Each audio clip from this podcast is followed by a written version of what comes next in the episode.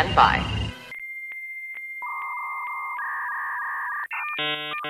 Hello, this is Penn Jillette.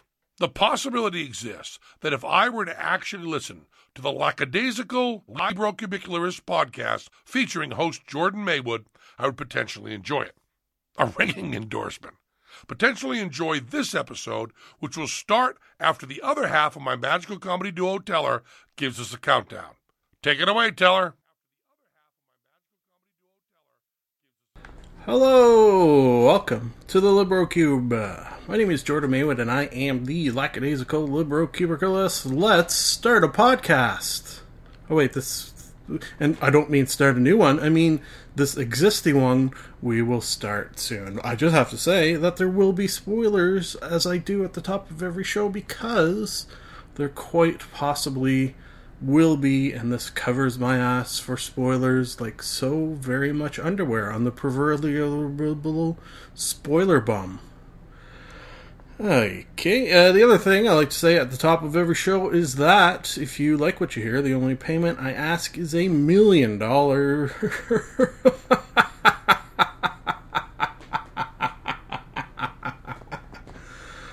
Ah, I could not even say that with a straight face. The only payment I ask is perhaps you rate, subscribe, and comment within iTunes because those are things that are good for podcast, and this is a podcast, so it would be good for it. Aha! Okay, so uh, I'm going to push a button and that'll get us started. Like I said earlier, button works. Oh shit.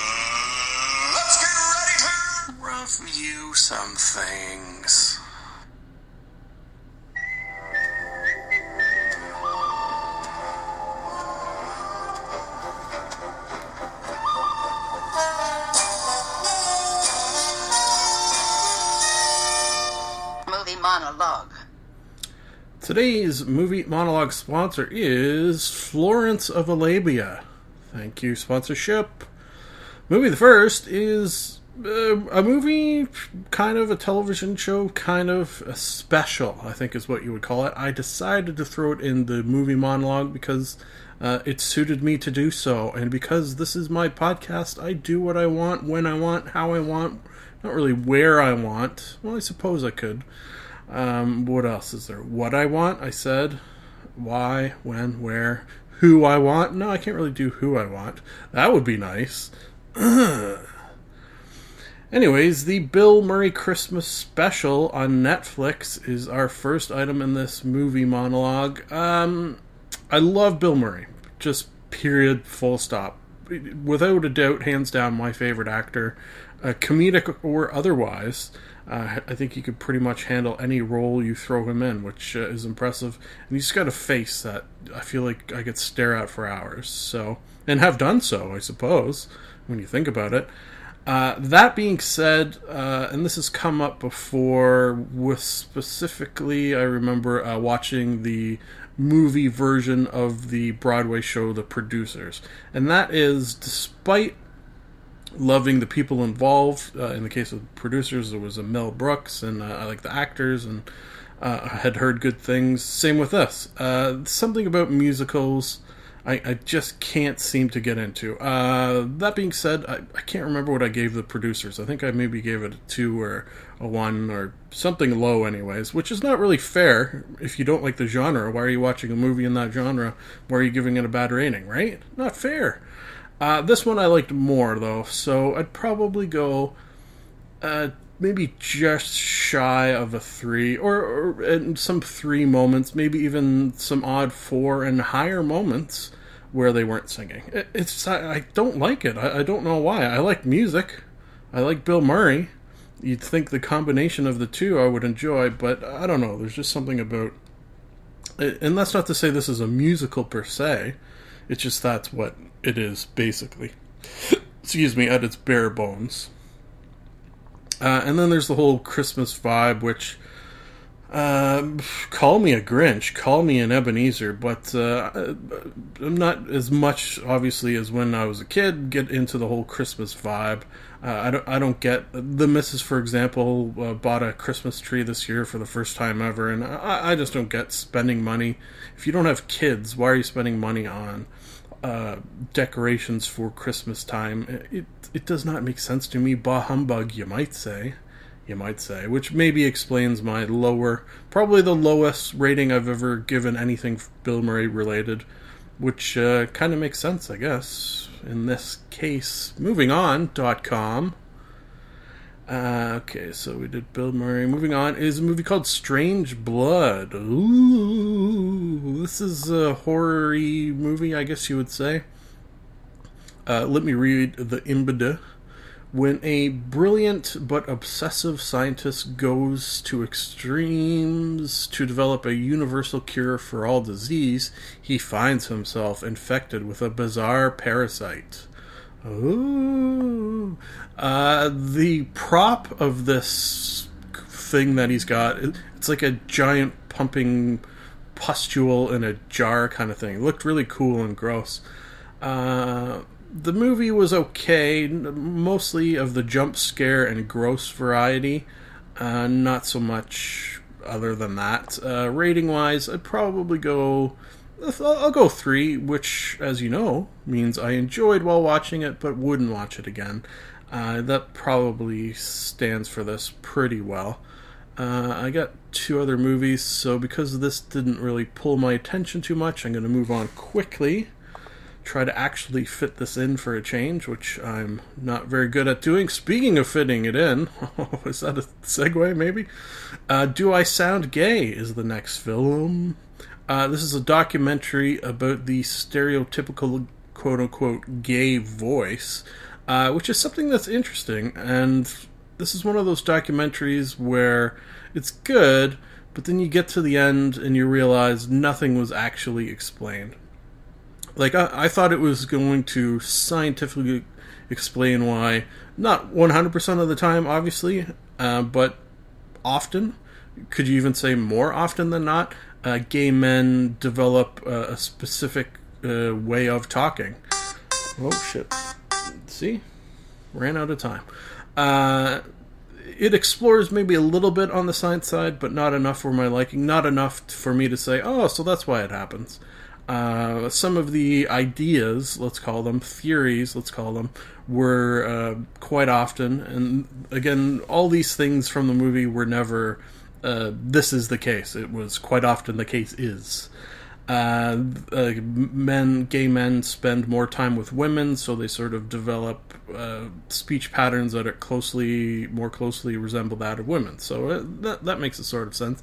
Uh, all in all, was an interesting movie. I think I'll stick with a three out of five for this one as well. last but not least, or is it, Lawrence of Arabia? That Lawrence of Arabia from 1962. Many, many award winning. Three hours and 36 minutes of movie, this is. Uh, because uh, there's a little behind the scenes action, I watched this during my Christmas holiday. I felt like if I'm ever going to watch a 3 hour and 36 minute movie, it might as well be during a time in my life where I have five days off of work. Uh, this is one of those movies where you always hear, "Oh yeah, you haven't seen Lawrence of Arabia? You should watch that." Usually, an older person saying that. So I thought I'd finally uh, bite the bullet, and now I can say I've seen that movie. Um, it, it's okay. It's just as you can imagine, the pacing on the movie is a little on the um, how you say slow side. A little bit yeah. Like uh it was like I, I should have written it down but the amount of minutes before the credits are even done rolling was a ridiculous amount it just a, a mind-boggling if you were in the theater and you'd think you were being punked the credits took so long before the movie had even started. Crazy, crazy. Uh, uh, it follows a brilliant, flamboyant, and controversial British military figure and his conflicted loyalties during wartime service. So uh, Lawrence is a British dude um, who's helping or hindering the British Army with regards to uh, Arabia. Sure, how about that? Uh, it's pretty good, I suppose. Rating wise, I'll, I'll go. Uh, you, you know what? Uh, enjoyed while watching, but wouldn't watch again. That definitely suits. So probably three. Uh, there's no way I could watch this again. so uh, maybe I'll, I'll, lean slightly more towards two and a half, right down the middle, than three. Convoluted rating that I am known for around the world. There you go.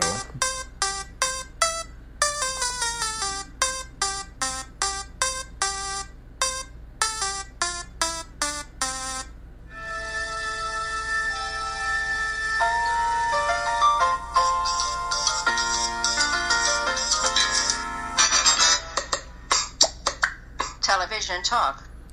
Today's television talk sponsor is Alien Ab uh, Workout. Thank you for that sponsorship. Okay, I have two items in this television talk, so hopefully I could fit them both in. The first is a television uh, mini series, I suppose you would say, called Childhood's End. Uh, it was on Showcase. Uh, probably still available on the Showcase website or maybe through an illegal download of some sort. Tisk tisk. Uh, yeah, so this is based on a um, Arthur C. Clarke novel, or is it a series of novels? Mm, I don't actually know. Uh, I kept seeing uh, uh, previews for it when I'm watching TV with the misses. On that note, just because I feel like I haven't mentioned it in a while, I consider myself being uh, sort of having cut the cord from cable. Uh, that being said, the missus still does have cable uh, because I can't bring her over to the just watching things from the internet side. Uh, and and I don't and I don't blame her at all. She watches a lot of uh, traditional television, so. A good thing is, uh, it allows me, when I'm hanging out with her, to occasionally see previews for things such as this. Uh, basically, it's a sci-fi mini-series on Showcase that took Arthur C. Clarke's book Childhood, Childhood's End, um, and turned it into a three-part, uh, two-hour apiece series. Uh, that was very, very well done. Um, uh, the the sort of story is that uh, aliens come to Earth, which is quite often the story in a science fiction uh, story. Oh boy. Uh, the aliens, from the moment they appear, uh, don't mean any harm, allegedly. Um, try not to get into too many spoilers. It's that sort of, and I feel like maybe this has been done before, or maybe he did it and then others stole it. Uh, aliens show up uh, with seemingly good intentions. They they don't mean they mean no harm. They uh, in this case cure all diseases. They uh, come up with plans to feed everyone on Earth. They end all war. Uh, it's all good, right? Right? Uh, no, obviously. you know what? I, I, I thought, and then I should have realized because this book came out in 1953. I thought the possibility existed that the aliens actually, in a sort of twist, uh, actually factually would be good. Uh, I, I, thought maybe that's where it would headed. That the aliens were good the whole time. Uh, it would have been an interesting little twist to have that happen, but no, they they end up doing bad things uh, involving children, as the name implies, which I won't go into because uh, I don't have time to because I've tried to jam two televisions into this talk. Uh, rating wise, actually, on childhood, and uh, I go solid four out of five. Yeah, very much enjoyed it and uh, hope you will too. A lot of a uh, lot of good actors and people you'll recognize from other things. Uh, moving on to uh, Doctor Who. Yes, duh, you might say. It'd be surprising if I didn't bring back the Husbands of River Song, the Doctor Who Christmas episode. It would be surprising because I haven't not brought back back a Doctor Who episode yet. I do believe, uh, just because they're so sort of easy to talk about in general. Uh, if you're unfamiliar with River Song, uh, that's a bit of a spoiler. And her catchphrase is spoilers, so that's ironic, coincidental, instead of ironic, which most people get mixed up, myself included, from time to time. Uh, she is the doctor's wife, I suppose you would say. They have an interesting relationship, uh, which could be a whole episode onto itself, and that is they're sort of both traveling through time. Um, and sometimes it's hard to wrap your head around, and sometimes I think it might not 100% make sense. Uh, the doctor's going forward in time, and River's traveling backwards in time, and they're meeting in the middle, that sort of thing. Uh, so there'll be a time, there was a time when River was first introduced where the doctor didn't recognize her, uh, but she knew the doctor. And uh, we've reached a point where the doctor recognizes her from all their adventures, but she doesn't recognize him. That that sort of idea. So the a sort of crossing in the middle, which is cool. As you've heard, uh, we're out of time. It's Doctor Who. It's Christmas. Those are always fun episodes. Uh, you got giant robots. You got some snow. the Christmassy aspects of this uh, are few and far between. It's quite often like, well, let's look at the last one where they had goddamn Santa Claus. This one, uh, I don't really know why it was a Christmas episode per se. Didn't really make sense but it was still good. Five out of five for that. Uh, excited for the next series of Doctor Who and what it entails. Wonder there's there's been quite a number of rumors involving Peter Capaldi and uh, this potentially being his last season. Uh, where's it all going to end? What's going to happen? I don't know. Uh, my sort of hope is that, uh, and I heard I was listening to a podcast today, which I think we're going to talk about later. Yeah, we are um, talking about how Doctor Who nowadays has taken on a sort of much more serious tone, which, being someone who's on that sort of eternal struggle and search for shits and giggles, um, it's definitely leaning more towards the shits than the giggles, which uh, I miss. I, I, miss having the the occasional ha at a oh that's probably loud in your ears. Sorry, uh, at a Doctor Who episode. So there you go. There's my thoughts. I would love to hear your thoughts on the subject as well. Tweet at me, Jordan underscore Maywood. Maywood. Forgot my last name. Conan the Librarian. Don't you know the Dewey Decimal System?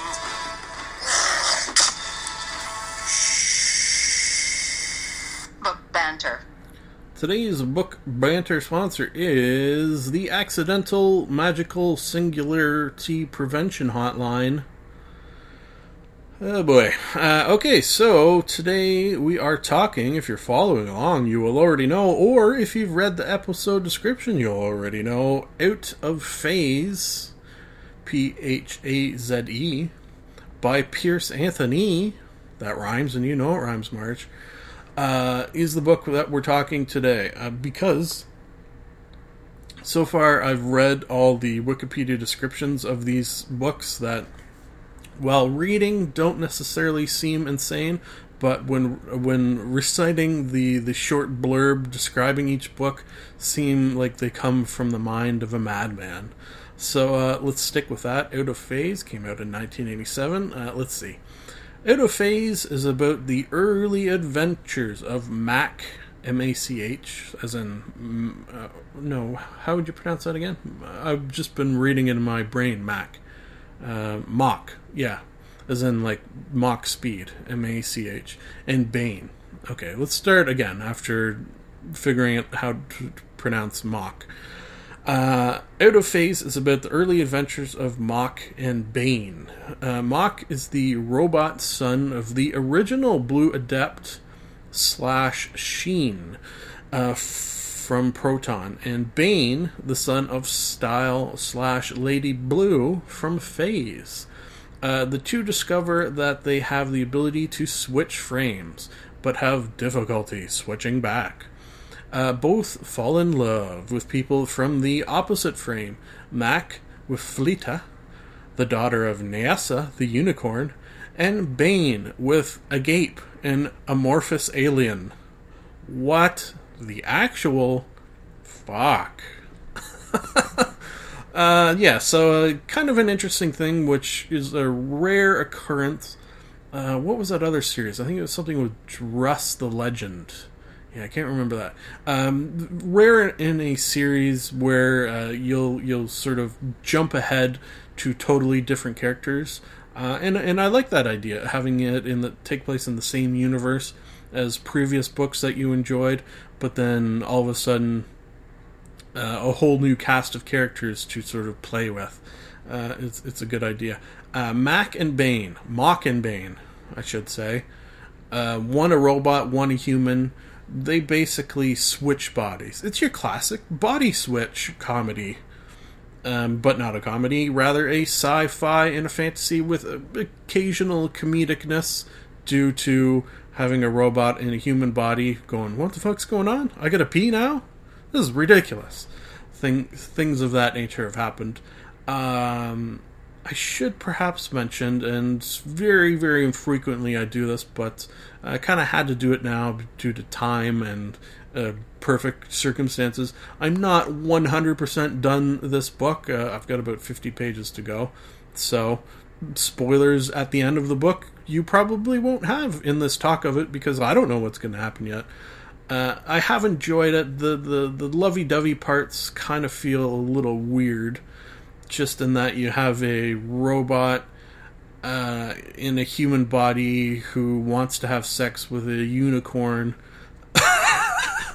uh, to be fair, the unicorn is sometimes, uh, in fact, often in the form of a human with a little bump on her forehead. Uh, and then you have on the, the the science world side of things. Uh, if you haven't been following along, you have two worlds: uh, a world of magic and a world of science. They used to be connected where it was easy. Well, not maybe easy is not the, the right word. Where where people could cross back and forth between them. Uh, it's been you know twenty years, I'd say give or take, since that connection was severed. Uh, and this is the first time that uh, anyone has kind of traveled back and forth between the worlds. Uh, they did it through switching bod- bodies rather than physically. Uh, what was I saying? Uh, yes, yeah, so uh, the the well, we're out of time. So there you go. I don't have to say anymore because the time ran out. There. Da-da-da-da-da-da.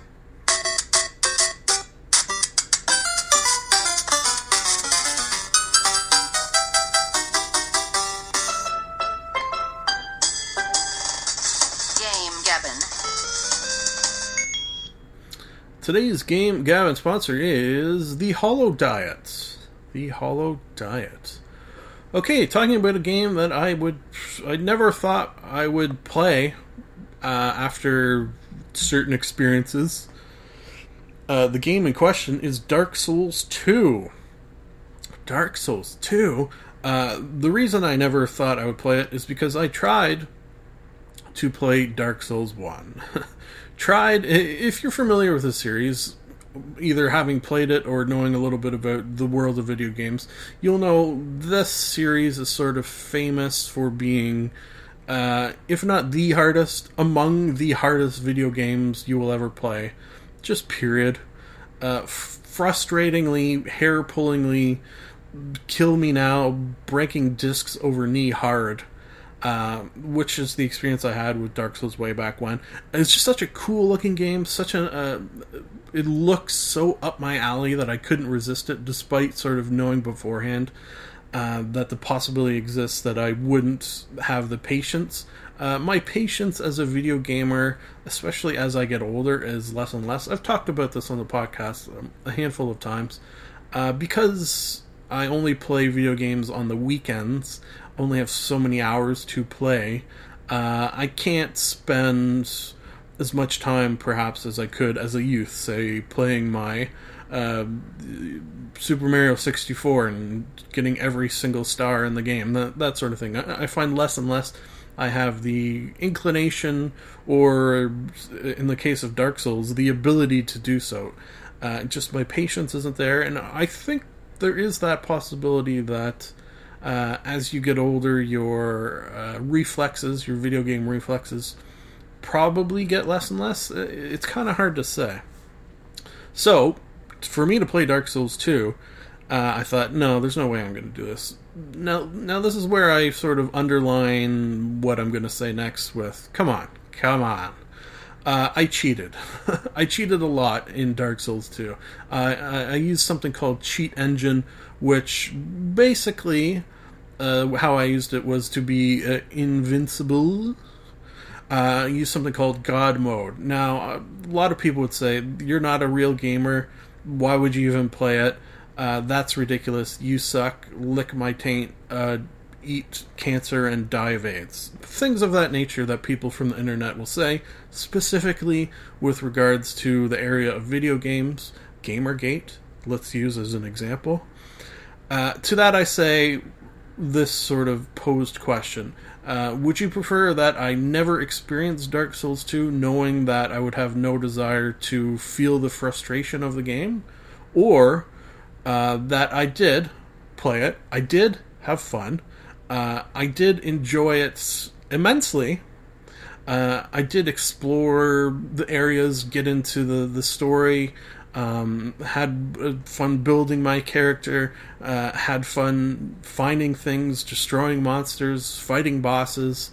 Uh, there was that knowledge, I suppose, that I'm not going to die every 10 seconds like I did playing Dark Souls 1. Uh, that was gone. There's that sense of tension that that can bring that I suppose I do not now have. Um, but still, that is my question. What would you prefer of those two scenarios? I'm waiting for your answer. You're not going to answer me because this is a podcast and I can't hear what you're saying. So you could tweet at me, Jordan underscore Maywood, or email me to the address provided in the closing credits.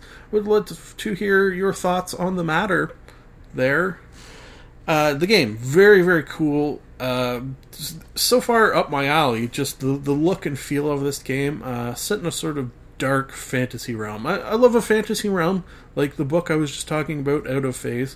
You got your dragons and your goblins and shit like that this uh, it's not classical in that sense. There is dragons, I suppose, but it really darkens it. Sort of a uh, what's his name? Uh, H.R. Giger, the guy who did the aliens from Aliens. He he sort of makes everything look spookier, scarier, festering ear, grosser um, things you will see in this game will haunt your very dreams, which uh, which I appreciate the, the the art style of this this game very very much. The story uh, brought me in. Uh, the whole world of Dark Souls uh, I do enjoy. So rating wise, if you heard, we're out of time. So I spent more time talking about cheating than the game itself. But hey, I'm I'm professional, so I can do how I want, where I want, and as I said earlier, rating wise, uh, solid four out of five. Yeah, uh, I don't uh, verging on five out of five when fighting some of the cool pussy bosses that things unlike I'd ever seen in other video games. Uh, sort of reminded me a little Devil May Cry, Bayonetta kind of bosses, but uh, darker than those even, which is impressive.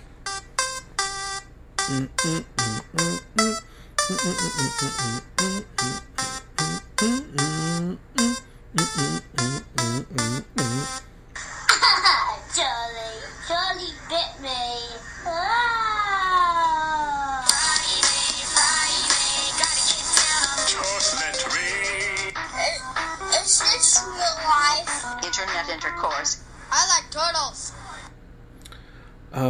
Today's internet intercourse sponsor is Tarantino's Terribly Tiny Titties. What the frig? We'll go this time.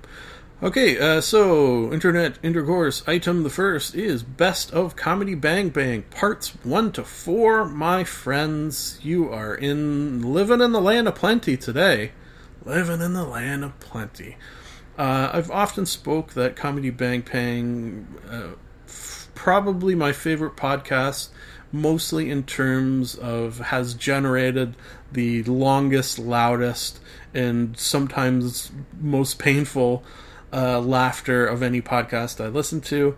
Uh, this, if you're not a regular subscriber to it, which I hope you are, uh, will give you an idea of some of the, the things that you can expect. Uh, it is four parts each you know one and a half to two hours long, where they take uh, I think it was from episode fourteen or fifteen and count down to number one as voted by the listener best episodes of the year.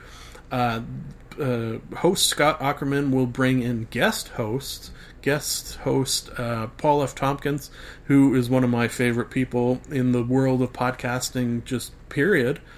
Uh, and they sit around, they introduce the clips, talk about them a bit, and then play fairly large chunks from each of the uh, quote unquote best episodes of 2015. A little slice of magic. Uh, I'm not 100% done. I've got, I think, about an hour left of no less than that, like 40 minutes left of the final episode that just came out today. Oh, excuse me, behind the scenes action there. It is New Year's Eve day. Happy New Year's Eve day. Uh, this will be coming out in February. just to give you an idea of how uh, much earlier I record these than they get posted, I like to get a little ahead because it uh, it means if you have to take a week off for whatever reason, you can do so. Anyways, uh, anyways, just awesome uh, and a good introduction to the podcast if you haven't been a regular listener. Okay, so moving on to oh yeah, uh, this is a little self promoty, I suppose. Um, one of my new favorite podcasts is called Harmontown. Uh, I brought back, uh, I think, episodes 1 to 10 and maybe 10 to 20. I can't quite recall. Um, from episode, th- I want to say 3, but maybe I'm totally pulling that out of the air. Uh, Dan Harmon uh, sang the words he created for the theme song to the television program Night Court. So, Night Court, if you're unfamiliar, was a show about a, you guessed it, night court room. Uh, the theme song, sort of classic, uh, didn't have any words to it. What was it? Saxophone? I, I forget what the instrument is. Kind of a little jazzy feel.